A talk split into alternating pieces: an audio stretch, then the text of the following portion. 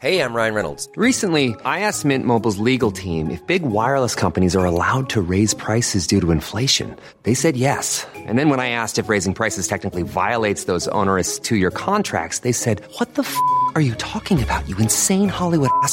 F- So to recap, we're cutting the price of Mint Unlimited from $30 a month to just $15 a month. Give it a try at mintmobile.com slash switch. $45 upfront for three months plus taxes and fees. Promo rate for new customers for limited time. Unlimited more than 40 gigabytes per month. Slows. Full terms at mintmobile.com. Even on a budget, quality is non-negotiable. That's why Quince is the place to score high-end essentials at 50 to 80% less than similar brands. Get your hands on buttery soft cashmere sweaters from just 60 bucks, Italian leather jackets, and so much more. And the best part about Quince, they exclusively partner with factories committed to safe, ethical, and responsible manufacturing. Elevate your style without the elevated price tag with Quince. Go to quince.com slash upgrade for free shipping and 365-day returns. Hi everyone, welcome to Dan Snow's History Hit. I'm on Plymouth Hoe, the great maritime city of southwest England. I'm looking out over Drake Island, looking out of the Great Bay, Plymouth Sound, imagining Sir Francis Drake and Lord Howard of Effingham leading the ships out here in the summer of 1588 against the Spanish Armada that just been sighted uh, off the Lizard Point. Um, I got my back to the, giant Stuart fortifications that are built on top of the Hoe here. It is one of the great sights. It's also the place where 400 years ago the Mayflower left this autumn, this fall. I'm here at the moment to kick off this season of commemoration. 400 years since that ship that has come to symbolise the gigantic movement of people across the Atlantic from the 17th century onwards, with all the attendant demographic, strategic, colonial repercussions on both sides of the Atlantic. There'll be a big Mayflower 400 podcast coming out next week, talking to all sorts of experts and descendants, both the Pilgrims and, of course, of the Aboriginal uh, First Nations, North Americans, uh, who helped them through that first winter, but who would pay a terrible price uh, for their hospitality. This podcast is a repeat. This is one of our, our weekly repeat podcasts. It's a, a trip I took a few years ago to Florida when I looked around the Castillo de San Marcos. It is the oldest masonry fort in the USA. It's in St. Augustine in, in Florida. It was begun in 1672, by which stage the city had already been there, but the settlement had already been there for over 100 years. And it was built, obviously, because of English raids down that coast. I was shown around by Alan Arnold. He's an interpretive ranger for the National Park Service. Uh, it was a wonderful experience, and I think it gets us in the mood to think about European colonization on the North American continent. If you want to listen to other back episodes of this podcast, please uh, go to History Hit TV. It's like Netflix for history. It's got all the podcasts on there, hundreds of documentaries on there, all sorts of good stuff. If you use the code POD1, POD1, you get a month for free and your second month for just one pound, euro, or dollar. But in the meantime, everyone, here is Alan Arnold taking me round the Castillo de San Marcos. Enjoy.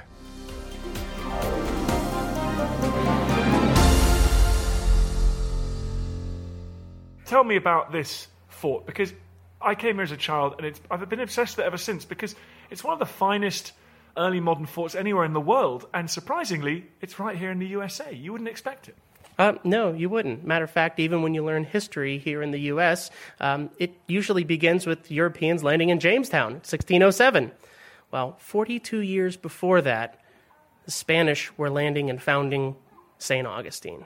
42 years. I jokingly will say to a lot of visitors who are surprised to see that, that by the time they were stepping off ships and figuring out that it was going to be tough to survive up there, the Spanish were going through urban renewal in St. Augustine.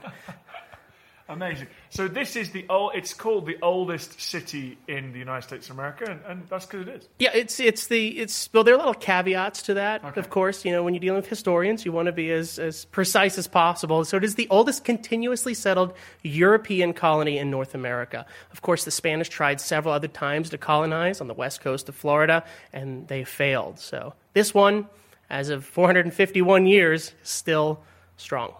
Looking strong, and as a result, people should come here. And you actually have to see it to believe it, don't you? It, it, it does feel almost like a late medieval European settlement. Yes, yes. A lot of lot of people. Uh, first thing they ask is, "Why don't you have water in your moat?"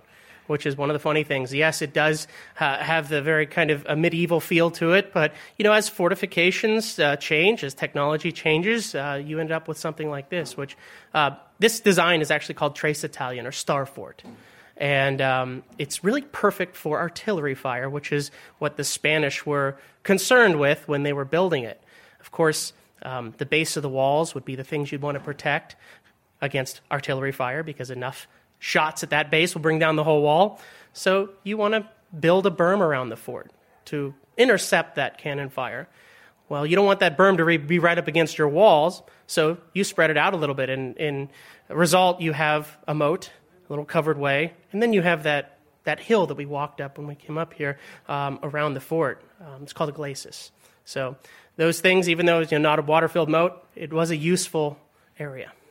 Yeah, I mean, it, this fort, we should save people, a, you know, that sort of star-shaped fort, like the, the French under Vauban built them famously in the Low Countries. It feels like you're in Europe here. What is the history of the fort here? Was there, was there an earlier fort and this was an expansion and enlargement on it? Yes, matter of fact, this is the 10th fortification here in St. Augustine. Um, the nine previous fortifications were all wood. So, of course, there's not much left of them here in Florida. Um, wood just doesn't last. And, and when, when did they start building this one? Um, this one, uh, October 2nd of 1672. And this was kind of on the, the heels of a couple events. Um, in 1686, St. Augustine was attacked by Robert Searle, pirate. Um, and then in 1670, Charleston was founded. That, that colony, that English colony just to the north, um, that basically put those, those fighting forces within striking range of Spanish Florida. And they realized their wooden forts then would be little more than, I'd say, a speed bump to an organized force. So they, you know, it's either we better build a serious fortification now or prepare to give up Florida. And so this, I guess, I, I, didn't think about that, but we are sitting at the very northern tip of this mighty Spanish North American empire, are we? Yes, yes, exactly. And you know, one of the biggest uh, things that I try and, and, and get people to understand is the importance of this area because it's really not apparent when you are here in Florida. I mean, Florida uh, has a lot of mosquitoes, alligators, swamps, things like that, but doesn't have any of the things that you would associate with Spanish uh, colonies, things like gold, silver, spices. So it does beg that question why here? Well, it doesn't take long to figure out, once you do a little bit of reading about how the Spanish were doing things, that in order to get all the gold and silver and spices they were getting in South America and Mexico back to Spain, you needed a route. And that route was just off the coast of Florida. It was that Gulf Stream, um, that very large oceanic current. Starts in the Gulf of Mexico, makes its way around the tip of Florida, then up the east coast of Florida three to five miles an hour. Um, and then it widens and heads east across the Atlantic Ocean. A three to five mile an hour current back then basically doubles the speed of any ship along it. It's essentially their superhighway. So holding on to Florida basically is that insurance policy for those treasure fleets. St. Augustine is famous not just for being the, the longest continuous settlement, but it then exchanged hands a few times, doesn't it? I mean, the history of Florida is very, very interesting. I think not many people know about this. Yes. Uh, matter of fact, there have been um, just over this fort, this, this 345 year old fort, has had six different flags flying over it. Um, and each, with, each of those, those changes brought about pretty, pretty large noticeable difference in this city. Um, but the common thread between them all is that they didn't change through force of action. It wasn't by the tip of the sword, it was by quill, it was treaty, talks that transferred power here in Florida. Um, and you can thank the power of this fortification to, to being that. So this, so this fort was never successfully besieged? Um, correct. Um, it, it defended itself. It was laid siege to several times. Um, but in all those accounts, the Spanish were able to fend off uh, the attackers. This fortification, this settlement, and indeed this, well, this, this territory would remain Spanish until when? Uh, until 1763, and that's at the end of the Seven Years' War.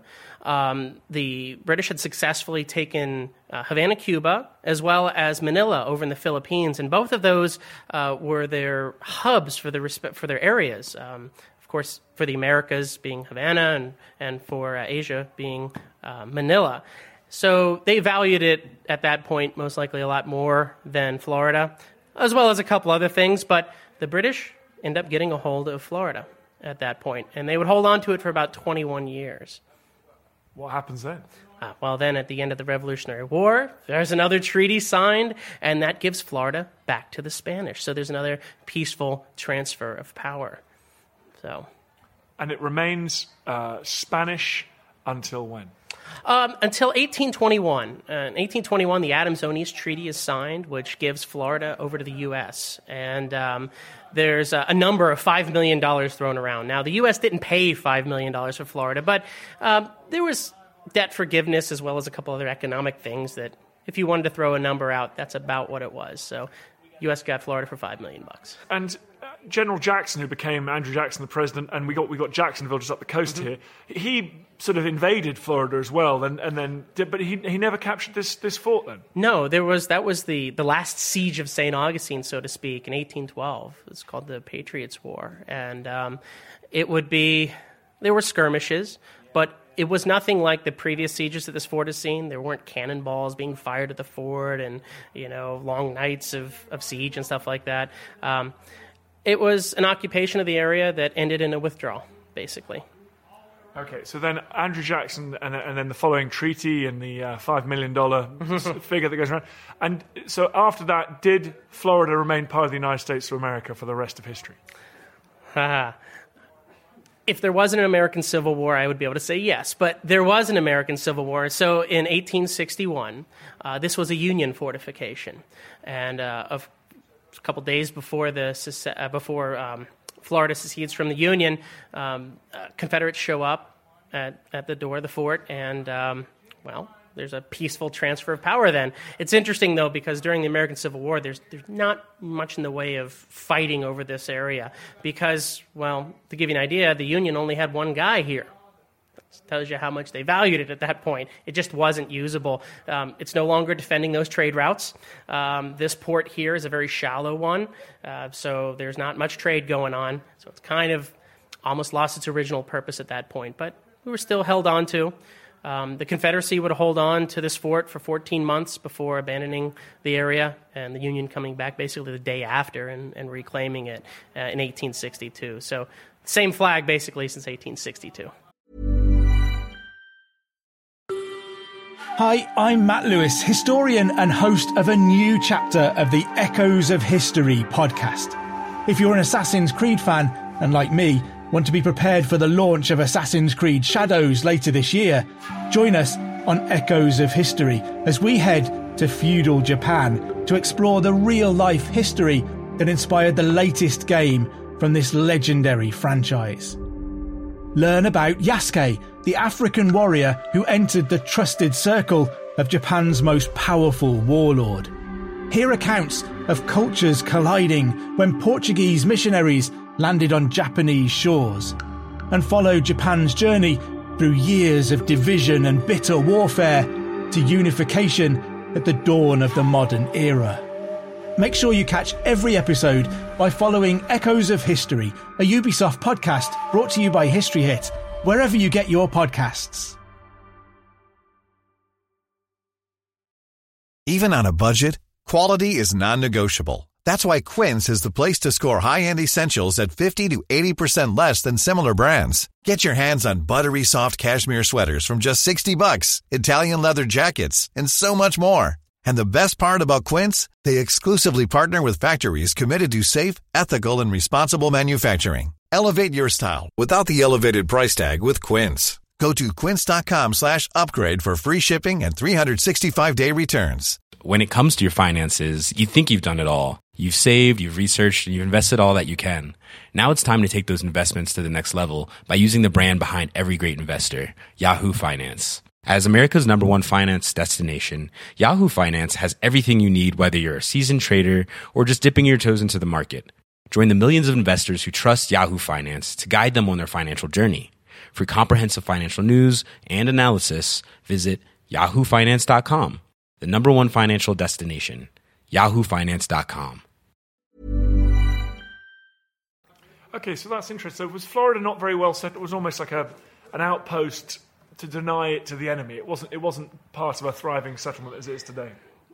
I would. I would almost uh, agree with that. Um, Of course, you do have cattle and oranges and indigo and cotton stuff like that. Uh, crops, uh, agriculturally, it was it was fairly important, supply wise. Um, but other than that, you know, it's not a, a, the huge, you know, insurance policy, so to speak, that it once was. So I guess that's quite interesting. That explains why St Augustine is, is so wonderfully preserved because it was a very important place in the 17th, 18th century under Spain. And it then history kind of rolled on, and, and as a result, it was never hugely developed and turned into you know huge commercial district or residential. And as a result, we've got this complete jewel left in uh, in, in northern Florida here. Yes, and you know it's it's funny that you say that. Um, that actually in the late 1800s, um, the Congress, the U.S. Congress, sat down and uh, for the very first time spent five thousand dollars of federal money to preserve something historical. And that was here at this fort. It set precedents that federal money could be used to preserve history, basically. You're kidding. So this was the first place they spent money on. Yes, and as such, you can see why it's in such a good order, why it's been preserved, it's been identified as something that is special, very special. So we've come into another. What, what are these rooms called? Casements. Oh yeah, okay, the casements. So there would have been people sleeping in here or supplies. Yeah, well, during that first Spanish period, this would have been a guard room. Um, it would have been like um, beds in a firehouse, temporary lodgings for whoever was on duty at the time. Um, and it's uh, there's a huge fireplace in one corner. Look at these. Look, you can see there's a. Is that a ship up there? There's lots Yep. of carvings on the wall. What period Yep. are these from? Uh, we believe that they are from that first Spanish period.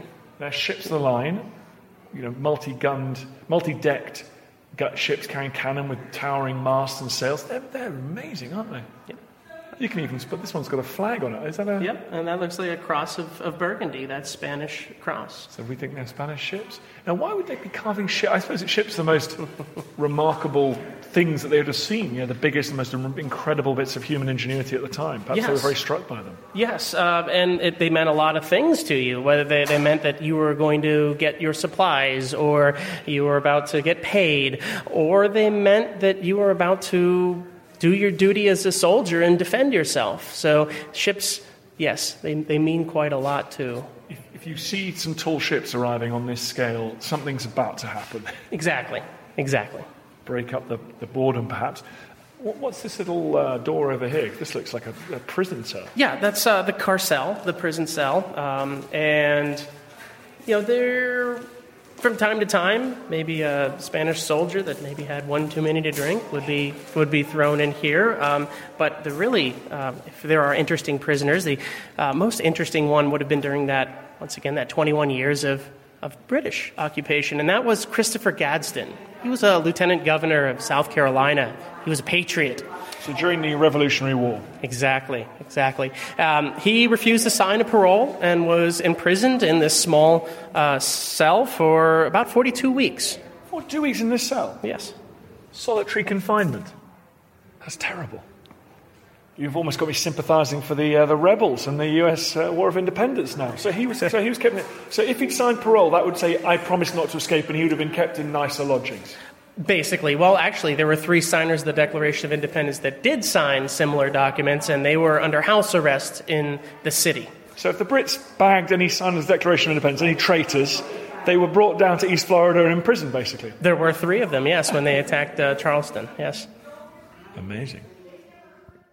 And now we're sitting in uh, a storeroom here. We've got have we got artillery positions above us? We do. Right. And we do. These would have been. What would this room have been full of? Powder and supplies. So, uh, right behind you, are some barrels, and yeah. um, those barrels would have been full of rice at one point. Um, each of these rooms would have most likely been uh, housing a, a different supply, whether it's been black powder or food. Um, think of the fort during that first Spanish period as a big warehouse with guns on top of it, kind of like a storm shelter, waiting in preparation. Nobody lives here, they have homes in town, there are guards on duty.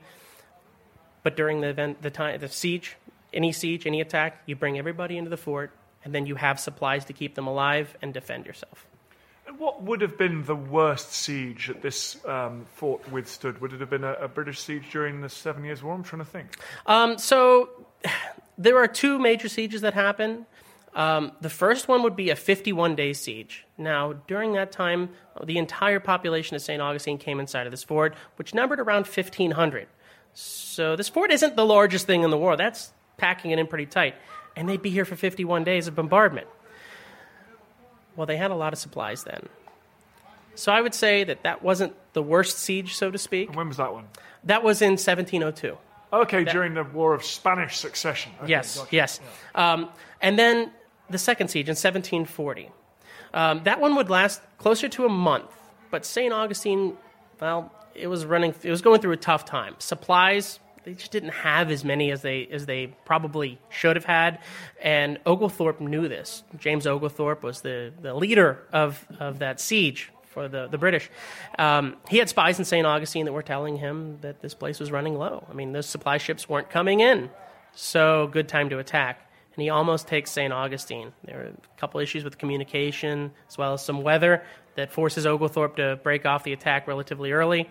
But he came really close to taking St. Augustine because of supplies, not because of the ability to defeat this fort.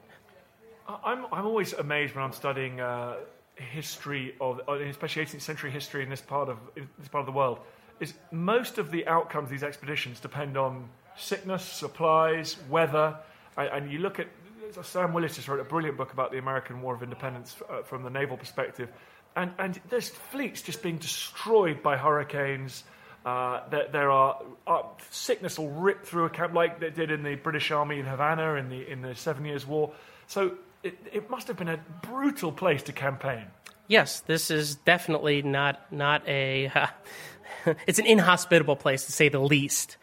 Um, but you know, the Spanish they they are fairly well prepared for what this land has for them, has in store for them. Um, each of the homes in town, for example, had their own wells, so you don't have communal wells that can can risk wiping out a colony. Um, you also have uh, a, a, form of waste management. You know, this soil here, it's so sandy. There's not much nutrient in it, so you take your waste and you turn it into night soil, basically, um, for your little gardens and whatnot. So that, in effect, has has that to help with, with illness. Now, we can go back and look at that now. Now, whether they knew back then that that's what they were doing is a whole other story. But um, if you lived past, say, the age of 10 or so, you could live into your 70s here. We have um, records of the, the Spanish soldiers still drawing pensions, still, still uh, into their 70s. So I guess the Spanish, because they came here first, they must have actually. In Britain, we all learn about how terrifying it was for the Brits to be sent out here and that they got ripped apart by fever. Actually, the Spanish probably had worked out survival strategies as a result of them being there that, that bit longer. I don't have any uh, any records of that, so to speak, but I think the proof can be shown by this colony that it is here and it was here so early and it stayed, you know, so well protected. Um, but that's not to say, you know, St. Augustine was a, a lively, you know, lovely place to come because you got to remember it's it's not a hub of wealth here. I mean, those treasure fleets don't stop by uh, un- unless they're under attack or you know they've been shipwrecked along the coast.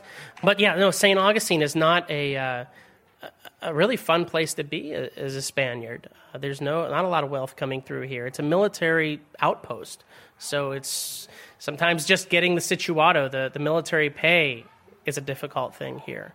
Um, so these people that were here and that that stayed here, they were a hardy people for sure. Now, a lot of the buildings, this, this, this fort is obviously 17th century. A lot of the buildings in town look very old. Are, are they kind of reconstructed or a bit Disneyfied? You tell me. I, I'm kind of interested. Well, the last time the city burned down was in 1914. So I think that might answer questions there. Um, but another interesting thing, bring it back to um, the British connection, is during the 21 years the British were here, this was during the Revolutionary War, and this was a loyalist colony. East Florida, St. Augustine, was a loyalist colony. So there are, like, say, 13,000 people that come into this 2,000 person town. So there's expansion. Second stories are added onto buildings. Um, this fort, they knock holes into the wall for ventilation and turn storerooms into bunkhouses, basically. Um, so even the name, St. Augustine. Interesting thing, you know, there are Spanish named colonies here still. You know, we have San Francisco, one of them, San Jose. Well, why don't we call this San Augustine? Well, I don't know if there's a proper answer for that, but think during those 21 years when that new country was being minted just to the north, what did they call this place? It was St. Augustine. So that influence of the British here, would even though they were only here for 21 years, still to this day you can see when you're walking down St. George Street, seeing those overhangs that wouldn't have existed during that Spanish period, um, and then you know the holes in the fort as well as you know, the name. So the British have left a big imprint here.